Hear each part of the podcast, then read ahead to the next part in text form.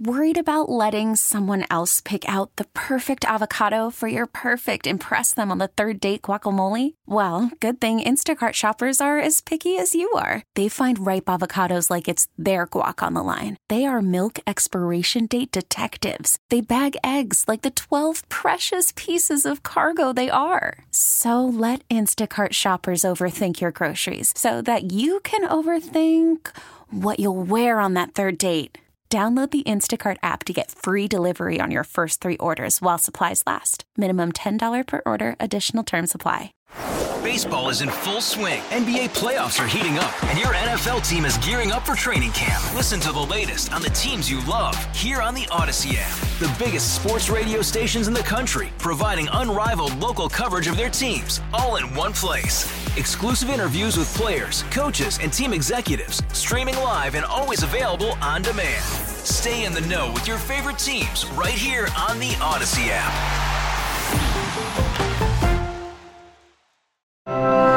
It's 9:30 in 716. The coronavirus. Be careful and be vigilant, but don't panic. In depth. The facts defeat fear. It is deep breath time. This is not our first rodeo with this type of situation in New York. The country as a whole, because we get asked that all the time, still remains at low risk. I'm Tim Wenger on 930 and 716. All things coronavirus and what we all need to know as a wave of concern and question overtakes many. We'll answer some of those questions today, and we'll use this space in the coming days to help concentrate on coverage of the coronavirus and bring some perspective to it all. New York, of course, confirming the state's first positive test of the new virus that has sickened tens of thousands of people around the globe. Uh, that woman is a healthcare worker. She's 39 years old. She currently self quarantined in her Manhattan home, according to New York Governor Andrew Cuomo. She had been working in Iran and came back on Tuesday to New York. Uh, she did not take any public transportation. Uh, as she was a healthcare worker, she was very aware of this situation and the uh, potential for this situation. We don't believe that she was contagious when she was on the plane uh, or when she took a private car from the airport uh, to her residence. But out of an abundance of caution, uh, we will be contacting the people who were on the flight with her from Iran to New York uh, and the driver of that uh, car service and uh, we'll be contacting them and following up with them uh, as, as the facts dictate. Uh, the healthcare worker also was with her spouse. Uh, he was also a healthcare worker, so they were both aware of the situation. Her husband is uh, being tested also, uh, but uh, we are assuming that he would be positive given the circumstances, and he has been following the same protocols that she has been following. Uh, the testing was done at Mount Sinai. Uh, again, since they were healthcare workers, um, they had contacted Mount Sinai before that they were coming in, and they took all uh, precautions necessary. They are at home, at their home. Uh, she, the uh, healthcare worker, has uh, manifested some respiratory illnesses, uh, but uh, her condition is mild, so she's at home and uh, she's not even hospitalized, even though she has tested positive for the virus. Her spouse is with her. in general, there is no doubt that there will be more cases where we find people who test positive. We said early on it wasn't a question of if, but when. This is New York. We're a gateway to the world. You see all these cases around the world, around the country. Of course, we're going to have it here. And that's why the whole challenge is about containment of the number of people who become exposed uh, and who become infected.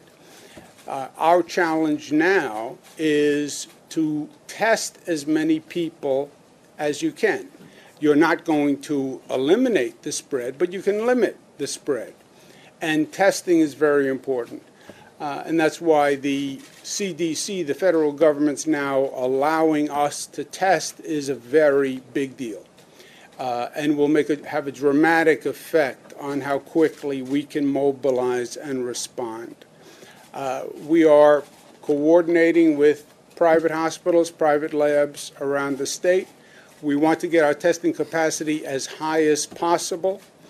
Uh, I said to the people around this table uh, that I would like to have a goal of 1,000 tests per day capacity uh, within one week, because again, the more testing, the better.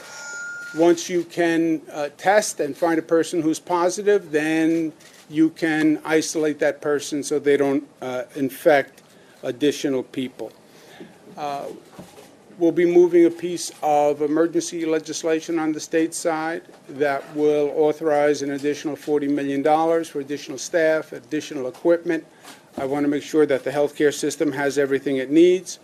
We're going to be instituting uh, new cleaning protocols in our schools on public transportation, et cetera. Uh, where they will use a disinfectant. Many will use uh, bleach, uh, which is a, a, good protocol in the flu season anyway. Uh, so if people smell, it smells like bleach when you get on a bus or when a child goes to school. Uh, it's not bad cologne or perfume, it is bleach.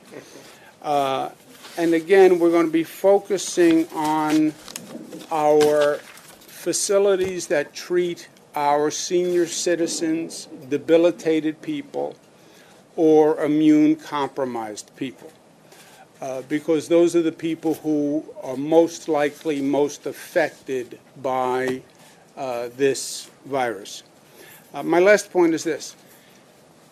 Uh, late last night, my daughter called me, and I could hear in her voice that she was anxious she had seen on the news that a person tested positive. Uh, and uh, my daughter said, You know, what's this? And I could hear in her voice she was nervous. Uh, and my daughter said, Don't tell me to relax.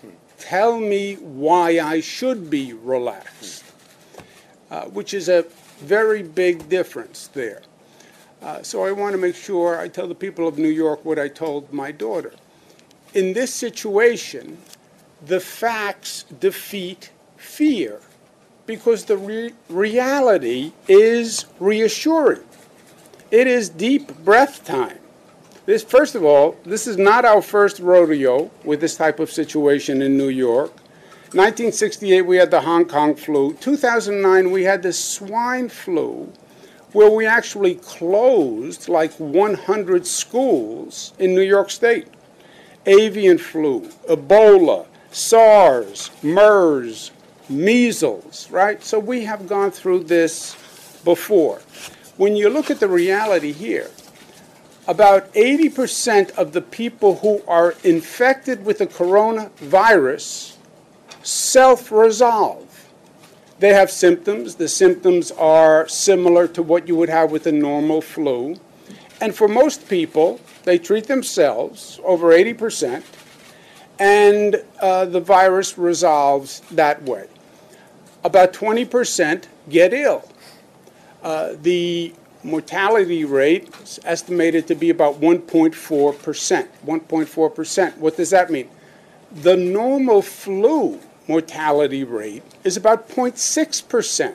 The New York case is just the latest, of course, closer to home and concerning to those in Western New York, but the virus is popping up across the country and raising concern. Again, bunch of new cases uh, being reported. California, Oregon, Washington State, uh, they have community spread cases that have uh, been developing, and then the, the presumptive cases in New York, Rhode Island, and Florida. And Alex Stone covering coronavirus and talking with WBEN news anchor Brian Mazurowski. In Washington now, the, the two who have died, one being a man in his 50s in Kirkland, Washington, and a man in his 70s in Kirkland. Both had underlying health conditions uh, and died in the last couple of days. We heard from Rhode Island's Governor Gina Raimondo over the weekend saying this is all coming in. It is developing quite quickly, but do not panic. So the message is um, be careful and be vigilant, but don't panic.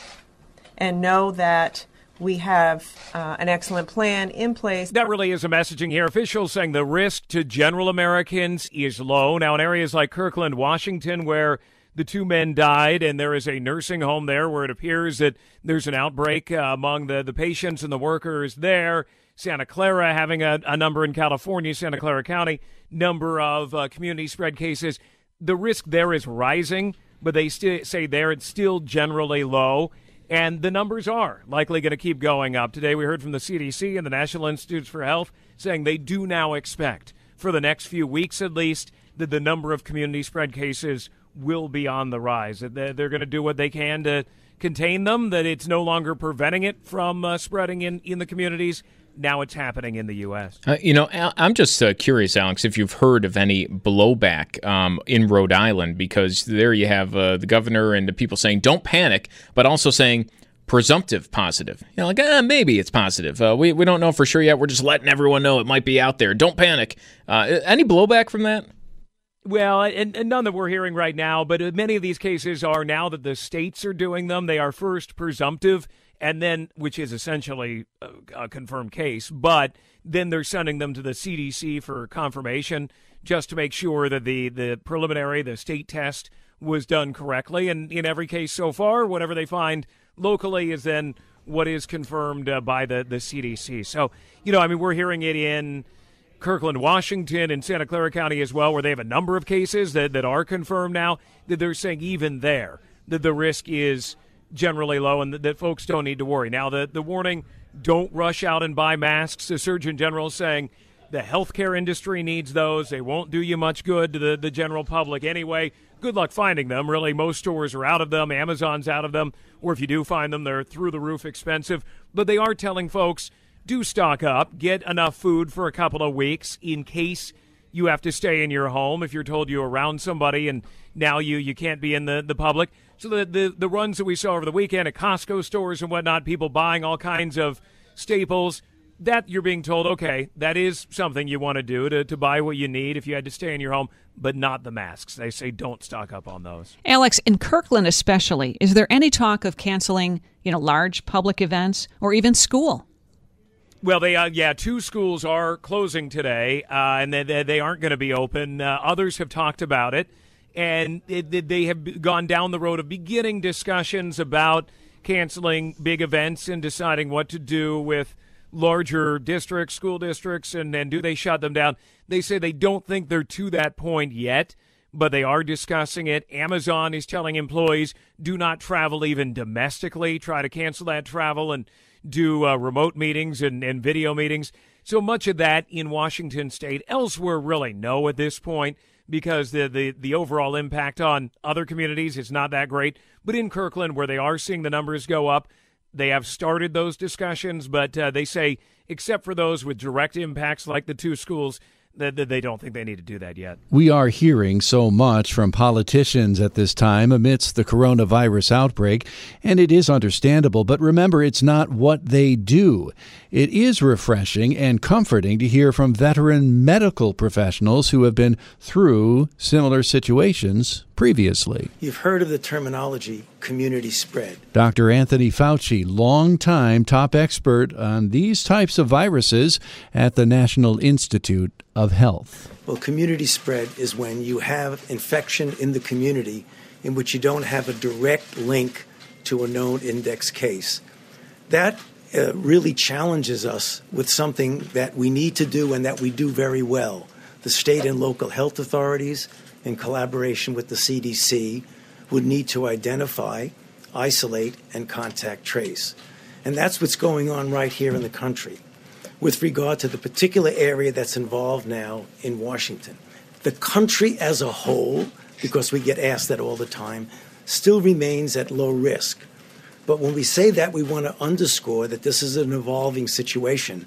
And in real time, we will keep you appraised of what is going on just the same way as we are doing it today. So, how do you address this new challenge? There's what we do from within and what we do from without. I hearken back to the original decision that was made by the president of making sure that we knew the, uh, the, the scenario that was going on in China. We prevented travel from China to the United States. If we had not done that, we would have had many, many more cases right here that we would have to be dealing with. So, in that spirit, the approach is going to be as we address this challenge, which is going to evolve by the day and by the week, to do what was just mentioned to try and keep our citizens from going to places that are active infection and to prevent places where there are active infection to necessarily easily get here. That's the getting it from without to within. From within, we will very aggressively do the kind of public health measures that would hopefully contain this. But as we say this, we need to prepare for further challenges, and we will have them. You will hear about additional cases that will be coming on. You should not be surprised by that, but to realize that that is something that is anticipated when you get community spread. So when you have cases throughout the world, the way we're seeing now, South Korea, Italy, Iran, and places like that, the United States cannot be completely immune to that. The challenge is how we deal with it. And I can assure you, all the resources that are necessary are going to be put into dealing with what we see evolving right now. Of course, we'll continue to follow the coronavirus developments. Stay tuned. That's 9:30 in 716. We're back tomorrow with another edition from the studios of WBEN Buffalo. Hey, Rob Bradford here. I have set out on a mission with my good friends at FanDuel to prove what I have known for some time baseball isn't boring. Now I have a daily podcast to prove it with some of the most notable people in the baseball world, screaming baseball isn't boring from the mountaintops or at least agreeing to come on our show. Players, managers, GMs, and yes, even the commissioner of baseball, Rob Manfred. It has been a constant wave of baseball's most powerful voices. So join the revolution, subscribe, and soak in Baseball Isn't Boring. Listen on your Audacy app or wherever you get your podcast. You'll be glad you did.